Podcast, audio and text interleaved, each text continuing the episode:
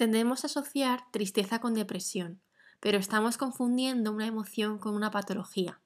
Esta connotación trae consigo una valoración negativa de sentirnos tristes. Esto nos hace sentir incómodos y estamos dispuestos a hacer casi cualquier cosa por dejar de sentirnos incómodos y caemos en el error de tratar la tristeza como una gripe a curar, como un cáncer a estirpar. Quédate y descubre por qué deberías replantearte todo esto.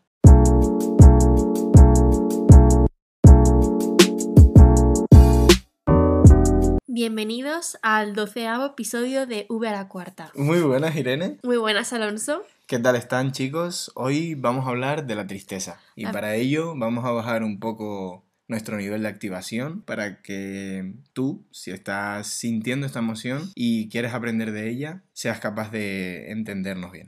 Integrarle toda la información, porque como verás a continuación, es importante. La tristeza es la emoción socialmente considerada desagradable, caracterizada por un decaimiento en el estado de ánimo, que todos hemos sentido alguna vez, ¿verdad? Que se acompaña con una reducción significativa en el nivel de actividad cognitiva, pero también conductual, cuya experiencia subjetiva, es decir, la valoración que tenemos, que oscila entre la melancolía leve o la pena intensa propia del duelo o la depresión, que ya hablaremos, no es lo mismo. Con cierta frecuencia hallamos satisfacción en regocijarnos de este tipo de sentimiento o incluso utilizar la tristeza como un instrumento para obtener lo que queremos. ¿Qué quiero decir con esto? Muchas personas evitan sentir tristeza por el estigma negativo que tiene, es decir, entierran la emoción. Otras la utilizan, casi sin ser consciente, por supuesto, por el apoyo social empático que la expresión de esta emoción genera en los demás. Wow, qué interesante, ¿no? Es que fíjate, ya sea más o menos consciente que la hagas con intención o que sea totalmente subconsciente, la persona aprende que la única forma de tener ese apoyo, que nos cuiden o incluso que nos den esa atención que necesitamos desde pequeños, es expresar esa tristeza. A eso te refieres con instrumento, claro. Claro, es una forma de conseguir ese apoyo de las personas de referencia, ¿no? Eh, Lo has aprendido así, no es algo que tú hagas conscientemente. Es un poco manipulativo, pero entendedme, manipulativo de manera sutil. Incluso puedes no ser consciente de este hecho, ¿no? Muchas, muchas personas, y yo me incluyo, utilizamos a veces esto para pedir consejos, para apoyo y es lo saludable y lo normal. Y para eso funciona la tristeza. Por eso estamos hablando aquí de ello. Pero esto nos hace que a la larga, si utilizamos esto como un mecanismo repetitivo, lo que estamos haciendo es utilizar la tristeza como excusa para que los demás nos cuiden, que tomen decisiones por nosotros, tomando el control de nuestras vidas en el sentido de que no queremos o no tenemos que afrontar situaciones que o no hemos aprendido a gestionar porque no nos han dejado o que no hemos tenido el valor de afrontar. Tenemos miedo a afrontar esta situación y por lo tanto dejamos que otros tomen las decisiones por nosotros. ¿Te pasa esto? ¿Te dices o te dicen que suelen ser una persona triste o melancólica? Con esto os hago referencia a algo que ya habíamos hablado anteriormente. ¿Recordáis cuál es el cuarto paradigma de la técnica de regulación de las emociones? Hmm, no identificarse con ellas. No eres una persona triste. Recuerda, solamente estás triste. Y esto es muy importante, ¿no? El diferenciar ser con estar, ¿vale? Estas preguntas responden a cómo y para qué, ¿no? Podríamos decir que has utilizado la tristeza en tu vida. Pero siempre nos gusta dar un poco de perspectiva evolucionista. Entonces, ¿cómo utilizaron o por qué ha llegado hasta aquí la tristeza? Estas emociones, como todas, son adaptativas y como ya sabemos, cumplen un papel esencial en nuestra evolución. Y en parte, gracias a estos procesos, estamos aquí, a día de hoy. La expresión de tristeza en los animales ya fue descrita por Darwin en el 1872. Agüita, ha pasado tiempo, ¿eh? Imagínense. La persona triste experimenta, entre otros efectos, un aumento del tono muscular, variaciones en el ritmo respiratorio, aumento de la tasa cardíaca, presión sanguínea, conductancia de la piel incluso. Pero nos vemos en la obligación de saltarnos todos los correlatos fisiológicos, porque si no se nos van las horas. Claro, ya hablamos de esto de todas maneras cuando hablamos de las emociones en general, así que si queréis eh, tener más información podéis volver a escuchar ese. No sé si era el episodio número... El episodio número 6 creo que es, o el 5 o el 6. Tenéis que tener en cuenta que la tristeza no se manifiesta de una única forma, sino que tiene múltiples formas, no solamente eso, sino que un montón de intensidades y diferentes niveles incluso, ¿no? Por ejemplo, a nivel físico encontramos el llanto. Madre mía, eso es lo que más se conoce, ¿no, Alonso? El llorar es eh, sinónimo de estar triste. Claro, digamos que es la conducta socialmente más conocida, ¿no? Para la tristeza, exactamente. Pero es que no solamente hay eso. El retardo psicomotor, ¿qué quieres decir? Que estás más lento, que necesitas tomarte tu tiempo, que no te apetece hacer muchas cosas, que no te apetece actuar en ese momento. Ahora en un segundo lo explicamos mejor. Exactamente. Tienes el rostro abatido, esa expresión que conocemos como triste, falta de apetito, problemas de sueño incluso. A nivel mental, eh, tienes una focalización hacia la situación problemática. Son unos recursos dirigidos hacia el interior, no hacia el exterior. Te incita a la introspección. Ya hablamos más adelante, que siempre me adelanto. Tienes muchísima dificultad para mantener la mente en blanco. Tienes el problema en la cabeza todo el rato con la intención de resolverlo problemas de concentración, igual, pensamientos intrusivos sobre la situación, lo mismo. Todo esto radica en que el foco de atención está puesto en los estímulos internos, no externos. Por eso, esa concentración, esa atención es más difícil de captar. Y también eso ha ayudado a que llegue hasta día de hoy, ¿no? Porque nos ayuda a focalizarnos en nosotros mismos. Pero espera, que me estoy adelantando.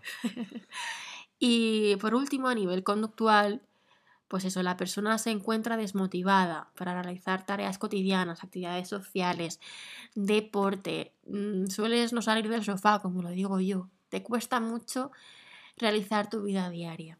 A menudo podemos sentir tristeza por factores únicos, como podría ser la muerte o desaparición de un ser querido, el fracaso en un examen, sentirse falto de amor por una posible pareja o concurrentes, es decir, dos eventos que ocurren a la vez, como la frustración ante la presentación de un documento, el divorcio de una persona estimada. Estos son ejemplos de una amplia variedad de circunstancias que pueden dar inicio al proceso emocional de la tristeza. Cada uno tiene las nuestras. Que conozcas las situaciones que más puedan desencadenar esta emoción de tristeza, siempre es bueno para conocerte a ti mismo. siempre, lo digo.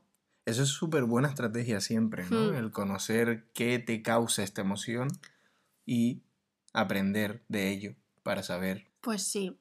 De hecho, os voy a decir un dato curioso, que es que todas estas características de decepción, desagrado, son compartidas por, por eventos activadores de la ira, que hemos hablado en el episodio anterior. Es decir, una misma circunstancia, el estímulo neutro, en una situación neutra, puede generar en la persona una experiencia emocional, ya sea de tristeza o de rabia. Entonces, espérate un momento, esto te descoloca un poco, ¿no? ¿Cuándo es una emoción y cuándo es otra? Vamos a ver. Efectivamente, vamos a pararnos aquí y a escuchar muy bien, porque aquí vamos a aprender una de las grandes diferencias entre ira y tristeza. El factor determinante es el convencimiento que tiene la persona, es decir, las capacidades, etcétera, sobre la posibilidad de poder hacer algo, ¿vale? Está ahí en medio el poder hacer algo. Si podemos hacer algo con vistas a la recuperación de lo que ha pasado, ¿no? de la meta o la neutralización del estado aversivo, si podemos hacer algo, sentimos ira. Cuando la valoración cognitiva lleva al sujeto a determinar que no existe, o sea, no existe plan, no hay posibilidad de recuperar aquello que hemos perdido, lo que aparece sería la tristeza. Entonces, está en medio el poder hacer algo. Si creemos valoramos que podemos hacer algo, sentiremos ira. Si no podemos hacer algo, activaremos o se activará la tristeza. Claro, aquí está el factor diferenciador. Tenemos la misma situación neutra y con diferente valoración de esa situación. ¿Podemos o no podemos? Y ahí se presentan las diferentes atonías de la emoción. La tristeza empuja el abandono de la meta a sustitución por otra, es decir, pasamos por un microduelo, mientras que la ira se centra en la recuperación de la misma. Con la tristeza necesitamos tomarnos las cosas con calma, necesitamos nuestro tiempo, todo va mucho más lento, el proceso tarda un poquito más. Mientras que la ira genera como esa energía que nos impulsa a actuar sobre esa meta. Aunque pueden presentarse en la conciencia como elementos aislados, con frecuencia la ira y la tristeza se mezclan. Claro, aquí estamos hablando de algo teórico, ¿no? Obviamente es difícil diferenciar y hay una línea muy pequeña entre un proceso y otro. Claro. Pero ¿Te acuerdas lo que dijimos en la rabia? Que la ira o la rabia normalmente enmascara tristeza u otras emociones. qué bueno, el típico meme que aparece una máscara delante y Están muy relacionadas por ese factor en común, pero aquí tenemos que hacer introspección y irnos por un- hacia un lado o hacia otro. Es decir, ¿cuándo es rabia porque no podemos actuar sobre ello y queremos actuar sobre ello? Y podemos, pero nos quedamos en la, en la tristeza. Justo. A menudo ya sabemos que las técnicas de afrontamiento son muy parecidas, entonces, bueno, Oye, ¿y con el miedo ¿cuál- habría alguna forma de diferenciar la tristeza con el miedo y alguna relación o diferenciación? súper buena pregunta, porque la tristeza, además de ser un estado que se mantiene de forma más prolongada, el miedo, sin embargo, no. Esto, claro, podría tener una explicación, ¿no? Probablemente se refiera a que requiere más tiempo, ¿no? Para habituarse a la pérdida que se ha sufrido en la tristeza. Normalmente irreversible, como ya hemos dicho, ¿no? Si no sería ira. Y mm, necesitas esa readaptación a la normalidad cuando ha pasado la situación de peligro. También tras la pérdida hay un periodo de duelo, del que ha hablado Irene hace nada, y esa readaptación durante el cual hay muchas manifestaciones de la tristeza, lo que ya hemos hablado arriba, ¿no? Llanto, apatía, etc. Hay también un tema que me parece bastante interesante de hablar, es ¿por qué en algunas sociedades la tristeza se ve mejor que en otras? O sea, ¿por qué crees que es esto?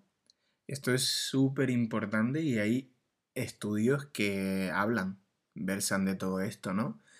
Hay dos términos aquí que nos gustaría ir metiendo poco a poco y hablaremos más en el futuro, sobre sociedades colectivistas y sociedades individualistas. Claro, respecto al tema de la tristeza, una sociedad individualista lo que busca es la independencia del individuo, que sea capaz de mejorarse a sí mismo, que sea capaz de hacer las cosas por sí mismo, fomenta el individuo como centro de la sociedad. En cambio, las sociedades colectivistas es más de apoyo en grupo, de conseguir las cosas de la dependencia en grupo.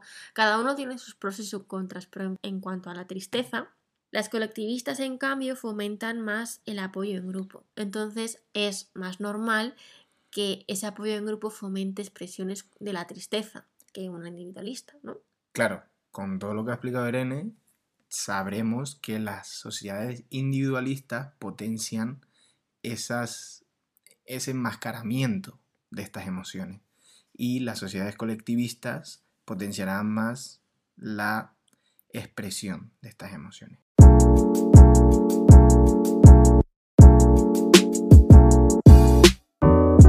Y ahora vamos a hablar sobre cómo funciona la tristeza. Sabemos que la tristeza es una reacción emocional, como la ira, el asco, etc., que surge cuando alguno de estos tres desencadenantes ocurre, ¿vale? Uno, perdemos algo importante. Dos, pensamos que nos puede pasar algo malo. O por experiencia vicaria, que esto significa algo así como que lo sientan otros, ¿no? Y nos sentimos como conectados. Que es la persona. parte de, de apoyo empático que vemos, que una persona se puede sentir triste porque ve triste a otra persona. Justo. Esto ya lo sabemos. Cuando estamos tristes, esta emoción funciona como una señal que nos informa de que la situación en la que nos hayamos inmersos es conflictiva y que en consecuencia debemos proceder con cuidado. De este modo, la prudencia, este tener cuidado, nos lleva a prestar tanta atención a los detalles de la situación y nos obliga a ser estrictos y rígidos en su interpretación, eh, anulando cualquier amago de creatividad. Esto es un apunte necesario para que si sientes que estás triste, a lo mejor otros procesos psicológicos se sienten afectados. Y no significa que te vaya a pasar siempre, sino que estás triste, no eres triste. ¿Lo Mm. vemos? Hablando de eso, de qué aspectos cognitivos pueden estar afectados, lo que hace la emoción de la tristeza a nivel funcional cognitivo es ralentizar todo el nivel funcional del individuo en general. No solamente afectando a los procesos cognitivos, de lo que hablaba Alonso, ¿no? Sino al aspecto motor, a la conducta Pero que vemos. Pero esto no es malo. No, es una parte funcional de la emoción de la tristeza que nos impide hacer un derroche innecesario de energía. Es decir, economiza los recursos que tenemos para enfocarlos en buscar estrategias para afrontar esa situación, para afrontar esa pérdida. Esta política de ahorro de energía, por llamarlo de alguna manera, reduce la atención centrada en el entorno, la atención externa, y favorece la enfocada en la interna, en uno mismo. Claro, en este sentido, muchas veces notamos que el tono de estas personas es más lento, que el movimiento es mucho más ralentizado. Es decir, para hablar con una persona que está triste, necesitamos utilizar un tono más o menos acorde con el estado emocional que tenga, ¿no? Entonces, si esa persona está triste, tenemos que buscar un equilibrio entre hablar con un tono de voz más lento, pero no tan lento como para que esa persona se meta más en la tristeza, sino un poquito más, por encima del tono de esa persona. En cambio, con la ira, por ejemplo, necesitamos tener como un tonito por debajo de la ira, no tan debajo como para que esa persona se, se enrabiete más. O sea, utilizar el tono adecuado con una persona que está en una emoción determinada está entre el equilibrio entre la emoción que expresa esa persona y a dónde le quieres llevar tú. Con una persona triste necesitas elevar ese tono de voz un poquito nada más. Se resume en conectar, ¿no? Claro, es Para conectar. claro, conectar con, con esa persona a nivel expresivo no quiere decir que a una persona triste haya que llevarla a un tono de emoción, emocional más motivado, por decirlo de alguna manera. Pero tampoco es llevarlo a un tono emocional mucho más eh, triste, por decirlo de alguna manera. Justo. Entonces, hay que ajustar nuestro tono de voz con cada persona y con la persona también depende un poco de cómo esté. Pues, por ejemplo, Alonso está triste, yo no le voy a hablar como si me fuese ahora mismo a la bolera y estoy súper emocionada, ¿no? Porque no. Hay que encontrar ese equilibrio. Nuestros oyentes más avispados ya se habrán dado cuenta de que esto es justo lo contrario de lo de la ira. ¿Se acuerdan en el anterior episodio? Hablábamos que la ira potencia al individuo y hace que busque interacción con su entorno para solucionar este problema. Porque sabemos que la ira actúa cuando tenemos esperanzas de recuperar o de solucionar esta pérdida. Pero en la tristeza ocurre lo contrario. Favorece una función de autoprotección. Entonces, tenemos que la tristeza favorece la introspección y el análisis constructivo. Esto es súper importante porque no lo dice nadie, ¿no? La tristeza es mala. No, no. La tristeza favorece la introspección, el análisis constructivo, la reducción en ti mismo, la protección.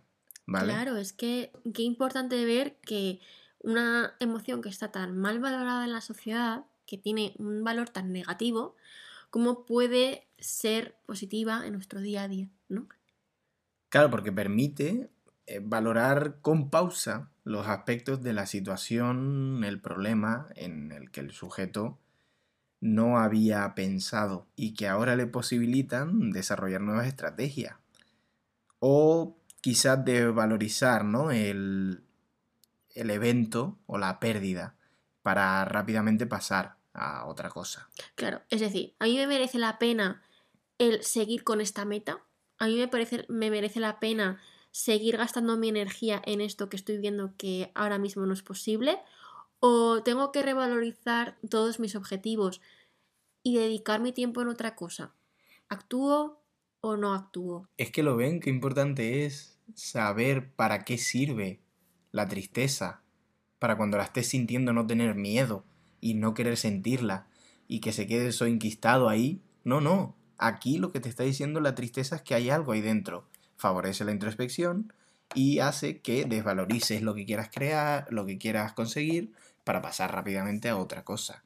Claro, cuando tocas fondo es cuando haces más cambio en tu vida, ¿no? El sufrimiento del que siempre hablamos, Irene. Uf, qué cierto es eso. Es una frase que la tengo grabada, vamos.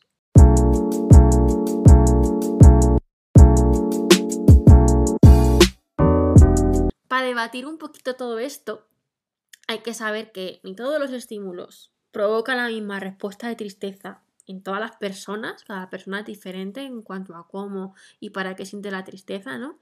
Ni todas ellas reaccionan con tristeza ante una misma situación de pérdida de sagrado. El estímulo neutro y la valoración que nosotros hacemos de, esa situación. Y la intensidad también, me parece súper importante. Claro. O sea, a ver, hay gente que se ve devastado al más mínimo contratiempo y otras crecen ante la adversidad, enfrentan con bastante acierto todo esto de una manera que a ellos les resulte adaptativo ¿no? en su vida y que resuelven todo aquello que les está causando tristeza. Hay factores que determinan que una cosa sea de una manera y otra cosa sea de otra. Pues como siempre chicos, la variabilidad radica en cosas como el perfil de personalidad, la experiencia que hayamos tenido a lo largo de la vida que nos haya hecho coger unas estrategias u otras, cómo funciona nuestro cerebro a nivel cognitivo, qué habilidades tenemos a la hora de actuar, que se llaman eh, eh, habilidades conductuales, y el entorno sociocultural. ¿Qué os digo? La sociedad mm, nos enseña mucho sobre cómo actuar en ciertas situaciones. Claro, de nuevo aquí nos tenemos que parar aquí porque no podemos hablar de todo esto. Es súper extenso y si no quedaría un podcast de dos horas. Pero bueno, si les interesa más, podríamos hablar de...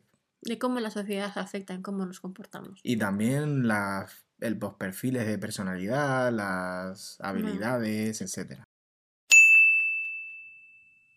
Cuando la tristeza deja de ser adaptativa, mm, nos enfrentamos a la tristeza patológica, que podría desencadenar en problemas mayores de los que tampoco queremos hablar aquí porque haremos podcast específicos, como por ejemplo de la depresión, etc. Qué importante hablar de esto porque eh, hay mucha gente que confunde la tristeza con la depresión. Pero bueno, eso es algo que es importante hablarlo, pero lo que es hablar de depresión, me gustaría dedicarle un podcast entero a esto, si te parece. Hombre, por supuesto. Bueno, chicos, mira, yo creo que ya vamos a pasar de la teoría, ¿no? Y vamos un poquito a la práctica. ¿Qué podemos hacer con esta tristeza? Tres consejos rápidos sobre cómo afrontar esta tristeza. Lo primero es tener consciente de que la tristeza es una emoción dolorosa. Y te tienes que hacer algunas preguntas como ¿qué es para ti estar triste? ¿Dónde en el cuerpo se manifiesta? ¿Qué situaciones me generan tristeza, melancolía? Y cuando necesito apoyo de los demás. Esto a lo mejor puede ser un evento clave cuando no tengas identificado la tristeza en ti. Es importante esta identificación y sobre todo aceptar. Acepta que estás sintiendo tristeza. Es, verdad que está mal visto, pero es el principio del proceso. Esta es la parte más importante casi del podcast. Ahora sabes porque te lo hemos dicho que la tristeza es dolorosa en cierta parte, ¿no? Supone una pérdida significativa para ti pero ¿estás dispuesto a afrontarla? Te tienes que hacer esta pregunta, es fundamental. Todo es válido, tienes muchísimas opciones. Puedes enterrarla, puedes atravesarla y salir más fuerte, puedes no hacer nada. Hay un término que se llama incluso resolverla. Claro. Que sería preguntarse por qué te está ocurriendo, etc. Exactamente. Sabemos que para la sociedad, y a lo mejor te lo has dicho a ti misma o a ti mismo o a los demás, que la tristeza es signo de debilidad, pero no lo ves. Debemos permitirnos estar tristes. No es solamente lo que nos dice la, sociedad sobre cómo controlar nuestras emociones.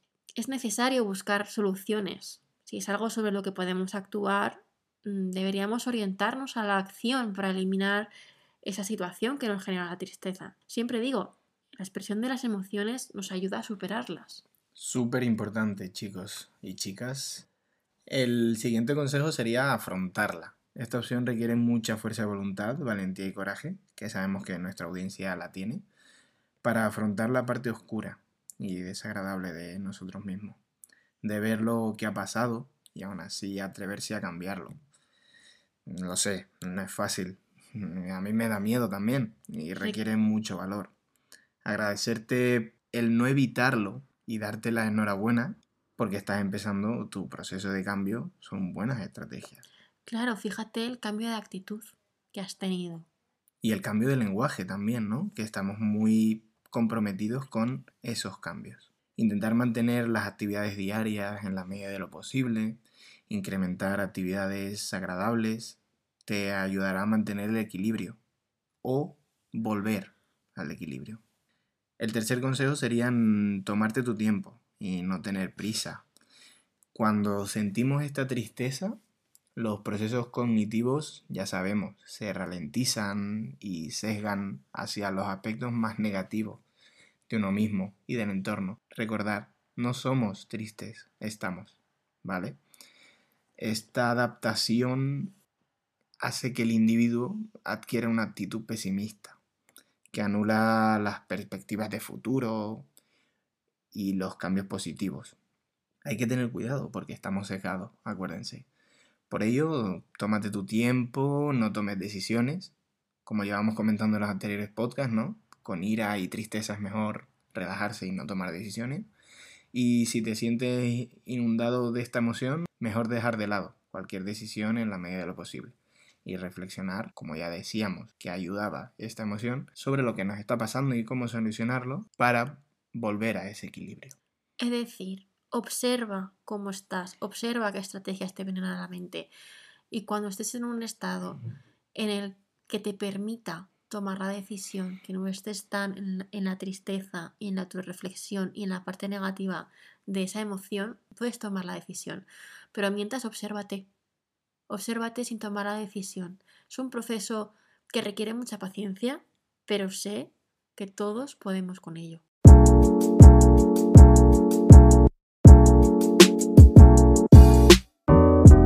Y ahora vamos a pasar a la última parte del podcast, que sería un poquito técnicas para afrontar esta tristeza, pero aquí nos ha ocurrido un problema, y es que siempre vamos a tender a decir lo mismo, y las recomendaciones les van a sonar, pero es lo que hay, chicos, lo que funciona hay que utilizarlo, ¿verdad? Claro, al estar en un estado muchísimo más lento, eh, lo que hemos dicho antes de mantener nuestras actividades, de intentar hacer más cosas que nos gustan, sobre todo practicar ejercicio, intentar relajarnos, pues si te sirve las respiraciones profundas, la meditación, el mindfulness, todo aquello que sea expresión corporal de las emociones, te va a permitir desanclar tu mente de esa tristeza, ¿no? Y te permitirá redirigir tu atención y evitando que te, que te dé las vueltas a la cabeza todo el rato si estás en un bucle del que no puedes salir. Hay muchísimas cosas que la persona hace específicamente y que le ayuda con la tristeza. A mí, por ejemplo, me ayuda mucho leer.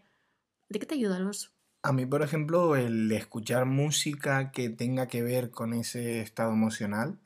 Por ejemplo, para afrontar la tristeza, en concreto a mí la música que me gusta escuchar sería rap español, reflexivo, de autores como Sharif, Nach, Anko, Raiden, no sé si a alguno de la audiencia le sonará, pero a mí me ayuda mucho y puede que a ti también, ¿no? Prueba, prueba, prueba, prueba y sabrás lo que te puede servir. Bueno chicos, yo creo que ya vamos finalizando este podcast sobre la tristeza, ¿no? Pero siempre terminamos con los puntos claves y más importantes que debéis recordar y que esperamos que se te queden de cada uno de estos podcasts. Referente a esto, es súper importante no identificarte con la emoción. No eres una persona que está todo el rato triste y melancólica, sino que estás triste debido a que te ha pasado una situación y que no puedes afrontarlo. No eres una persona triste o melancólica, estás triste. La tristeza es una emoción que nos permite superar pérdidas, desilusiones, fracasos. No es una emoción que hay que rechazar, que hay que evitar, que hay que esconder Claro, nos permite establecer una distancia con esas situaciones dolorosas para poder reflexionar sobre ellas. Ya hablaremos más adelante, pero la tristeza tampoco es lo mismo que la depresión, ¿vale? Y tampoco es lo mismo que la ira. ¿Se acuerdan de lo que hemos hablado? Y nada, con esto ya estaría. Muchísimas gracias, Irene. Muchísimas gracias, Alonso. Chicos, como siempre, muchísimas gracias por estar con nosotros. Sabéis que para, para nosotros sois el motor de todos estos podcasts. No solamente aprendemos nosotros, sino que con todo esto esperamos que llegue algo de esto a todos vosotros y que os impulse al cambio. Y si algo te ha tocado, necesitas ayuda o como siempre, busca la ayuda de un profesional. Cualquier duda que tengas nos escribes y esperamos interaccionar con vosotros mucho más adelante. Muchísimas gracias y si esto te ha servido, envíalo a un amigo, a una amiga que seguro que puede ayudarle. Y recuerda que de cada experiencia se aprende. Un abrazo enorme chicos. Un abrazo, nos vemos en el próximo episodio. Chao, chao.